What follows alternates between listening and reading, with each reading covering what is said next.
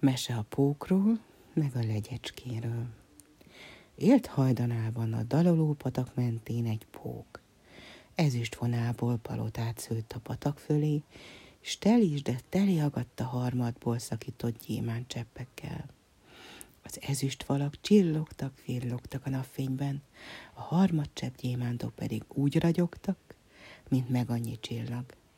Büszke is volt a póka palotájára, gőgösen járkált az ezüst szobákban, peckesen fels alá, meg átkúszott a gyémánt hidacskákon a dalolópatak fölé hajló vénfűzva törzsére. Gyönyörű volt az ezüst palota. Mégsem volt elégedett a pók, mert egyedül élt benne. Ezért aztán egy napon elhatározta, hogy megházasodik. Régebben észrevette már, hogy a dalolópatak fölé minden nap táncos lából legyecskék repülnek, s ott keringenek reggeltől napestig. Kecsesek és törékenyek voltak, s aranyszárnyacskáik szikráztak, mint a palotára aggatott gyémánt szemek. De valamennyi légy közül Zümi volt a legszebb. Szányát, mintha napsubogarakból szőtték volna, és olyan bűbájosan táncolt, hogy a pók szinte beleszédült a nézésébe.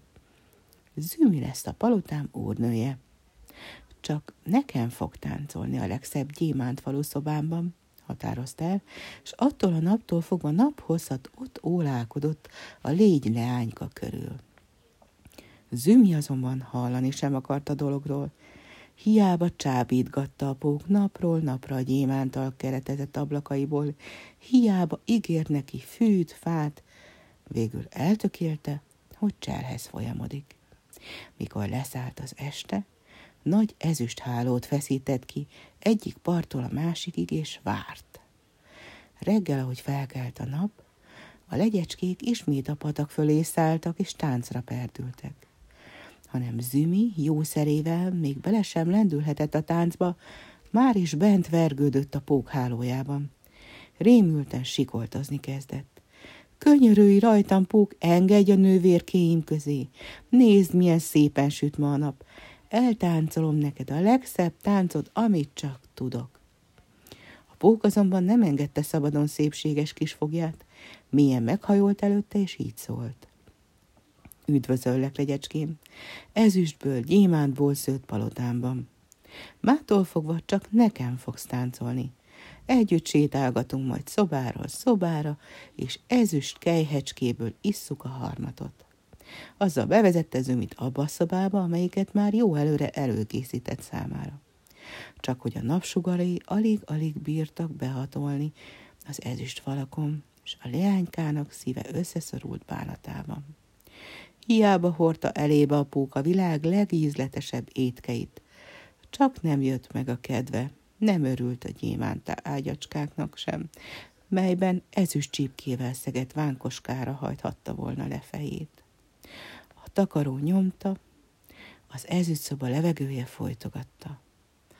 Táncolj, szépséges legyecském, táncolj, a minduntal a pók, de a legyecskének nem volt táncolni való kedve. Csak bánkódott, szomorkodott. Szeméből, szárnyacskájáról eltűnt a napfény csirlogása. Miért szomorkodol? Hiszen elhalmoznak minden jóval, és olyan gazdagsággal, melyenről még csak nem is álmodhattál. Békétlenkedett a pók. Mikor a daluló patak föld táncoltál, nevetett a szemed. Most meg tele van könnyel. Zümi vágyakozón felsóhajtott.